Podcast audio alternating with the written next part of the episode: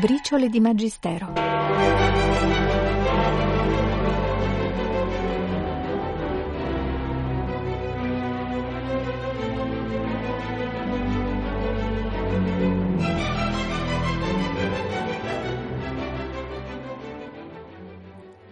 L'anno santo di mezzo secolo, nel 1950, dovette apparire ai fedeli come un consolatorio risarcimento per le sofferenze della guerra da poco conclusa. Ecco come, all'antivigilia di Natale del 1949, Papa Pio XII riporta al centro il vero senso di ogni giubileo, il perdono. C'è noto quante speranze voi riponete in questo anno santo. Firma nel nostro cuore la fiducia che la provvidenza divina voglia operare in esso e per esso le meraviglie della sua misericordia verso la umana famiglia. E ci sostiene la speranza che l'angelo del Signore non incontri ostacoli nel suo cammino, bensì trovi spianate le vie e aperti i cuori da quel buon volere che piega il cielo verso la terra. La spontanea simpatia con cui i popoli ne hanno accolto l'annunzio conferma la fiducia che noi stessi vi abbiamo riposto.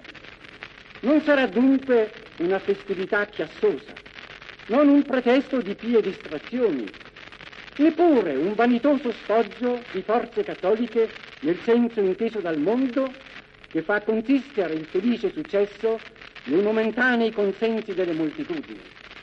L'anno santo deve operare più seriamente e più a fondo nelle anime deve stimolare e promuovere più largamente le virtù private e pubbliche, deve essere e apparire più intimamente e strettamente cristiano.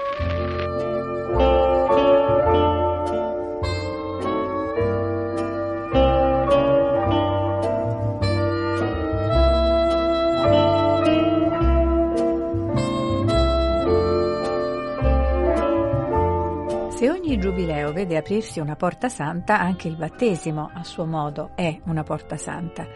Dal battesimo in poi il fedele, infatti, proprio in mezzo alle provocazioni del mondo, del mondo contemporaneo, deve poter rendere attiva e concreta la sua fede, tradurla in gesti. Il promemoria è di Giovanni XXIII a conclusione del Sinodo diocesano di Roma, 31 gennaio 1960. Il buon cristiano, però, innanzitutto nel fervore della giovinezza e della feconda maturità, deve rendere questa fede profonda ed attiva, illuminatrice dei suoi passi, delle sue decisioni, del compimento dei suoi più alti doveri, in famiglia e nei contatti della quotidiana convivenza, in esempio ed in incitamento. La fede cristiana è ben definita sostanza di cose sperate, argomento di non apparenti. Certo, a riguardare la violenza della dilatazione dell'errore anticristiano, la diffusa infatuazione circa la nuova concezione dei beni della terra, condotta al punto da rendere persuasi non pochi mortali che i cieli sono vuoti e che non c'è per l'uomo che il paradiso terrestre da godere, ed anche queste senza limitazione di ardimento, almeno per i più audaci e i più facinerosi, e che ogni ideale qua giù debba consistere nel trionfo della triplice concupiscenza, l'anima si rattrista e il coraggio di fare il bene minaccia di attenuarsi e subire forte tentazione di scoraggiamento. Questo per chi è debole e per chi è stanco e per chi è neghittoso. Ma le parole di Cristo hanno riempito le pagine del Vangelo e hanno riempito il mondo di coraggio incitatore e della letizia che viene a Togneretto dalla coscienza del proprio dovere umano e cristiano compiuto e dalla sicurezza della solenne sentenza di Gesù Cristo, qui crediderit et battizzatus fuerit, cioè chi è passato per la porta santa della sua redenzione, salvus erit, chi vero non crediderit condennabitur. E la fede poi bisogna testimoniarla, e arrivando il più lontano possibile. Paolo VI non nasconde il suo entusiasmo di poterlo fare attraverso il sostegno dato dalla tecnologia e di poter rendere grazie a Dio per questo. Visita al centro trasmittente di Santa Maria di Galeria, 30 giugno 1966. La Radio Vaticana fa sentire la sua voce ai quattro angoli della Terra. A questo punto il pensiero della potenzialità diffusiva propria della radio ci invade lo spirito, quasi venisse in soccorso della nostra ansia apostolica e ci fa dimenticare quasi la pochezza delle nostre forze temporali. Quale maggiore desiderio possiamo noi avere che quello di annunciare al mondo l'insegnamento di verità e di salvezza di cui siamo non solo custodi, ma araldi ed apostoli? Il confronto fra la forza e la nobiltà dello strumento, da un lato, e l'urgenza e la provvidenza del nostro messaggio evangelico, dall'altro, sembra rivelare una simpatia provvidenziale. Quando mai l'arte umana interpreta e soccorre la missione più alta e più salutare che sia nella scena umana, quella della diffusione della parola, luce e salute del mondo, tecnica e spirito qui si richiamano come non mai reciprocamente.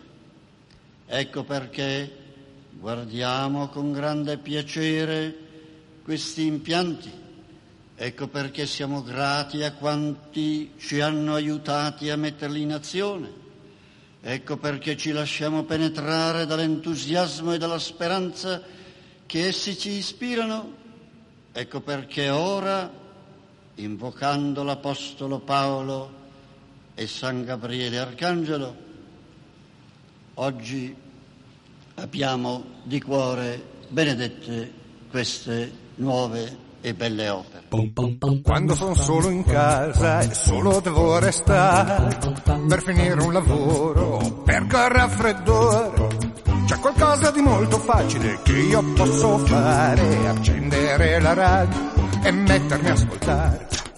Amo la radio perché arriva dalla gente, entra nelle case e ci parla direttamente. Se una radio è libera, ma libera veramente, piace anche di più perché libera la mente.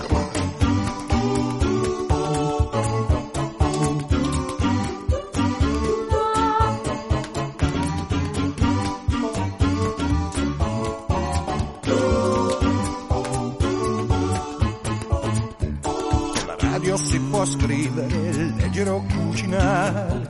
Non c'è da stare immobili, seduti lì a guardare. E forse è proprio quello che me la fa preferire.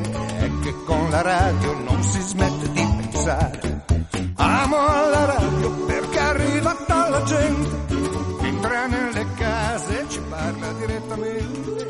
Tra i tanti motivi per cui chiedere perdono, e non solo in occasione di un giubileo, c'è da parte del mondo intero e anche della Chiesa cattolica la grave colpa verso il popolo ebraico, escluso e perseguitato per secoli. Giovanni Paolo II, sulla scia di Giovanni XXIII, ricucì questo rapporto, ricordando però insieme alle colpe anche i gesti di solidarietà compiuti dai cristiani verso i loro fratelli maggiori. Visita alla sinagoga di Roma, 13 aprile 1986. Una parola di esecrazione vorrei una volta ancora esprimere per il genocidio decretato durante l'ultima guerra contro il popolo ebreo e che ha portato all'olocausto di milioni di vittime innocenti. Visitando il 7 giugno 1979, lager di Auschwitz, e raccogliendomi in preghiera le tante vittime di diverse nazioni, mi sono soffermato in particolare davanti alla lapide con l'iscrizione in lingua ebraica, manifestando così i sentimenti del mio animo. Questa iscrizione suscita il ricordo del popolo i cui figli e figlie erano destinati allo sterminio totale. Questo popolo ha la sua origine da Abramo, che è padre della nostra fede. come si è espresso Paolo di Tarso.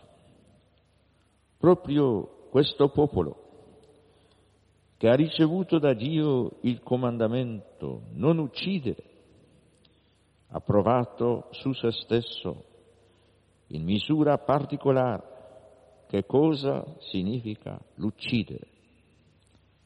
Davanti a questa lapide non è lecito a nessuno di passare oltre con indifferenza. Anche la comunità ebraica di Roma pagò un altro prezzo di sangue. Ed è stato certamente gesto significativo che negli anni bui della persecuzione razziale le porte dei nostri conventi, delle nostre chiese, del seminario romano, gli edifici della Santa Sede, della stessa città del Vaticano, si siano spalancate per offrire rifugio e salvezza tanti ebrei di Roma braccati dai persecutori.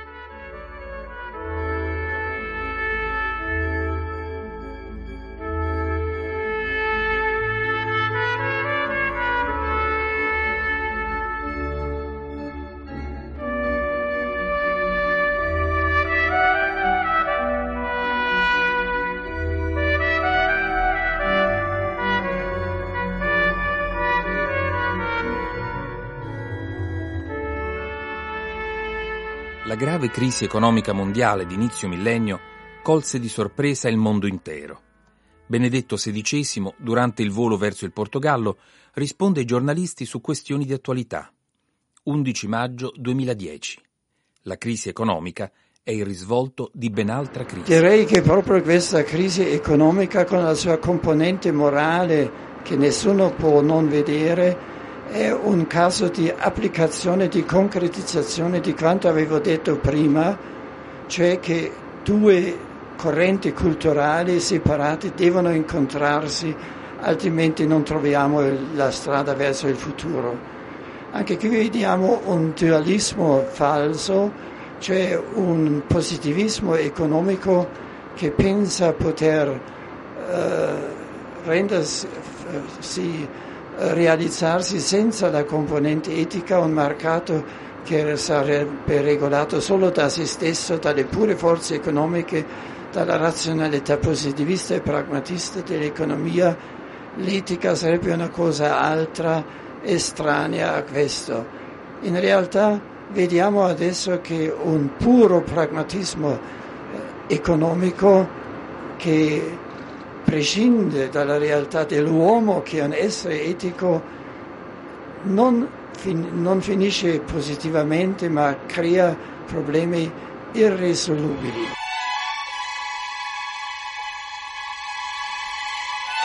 Briciole di Magistero.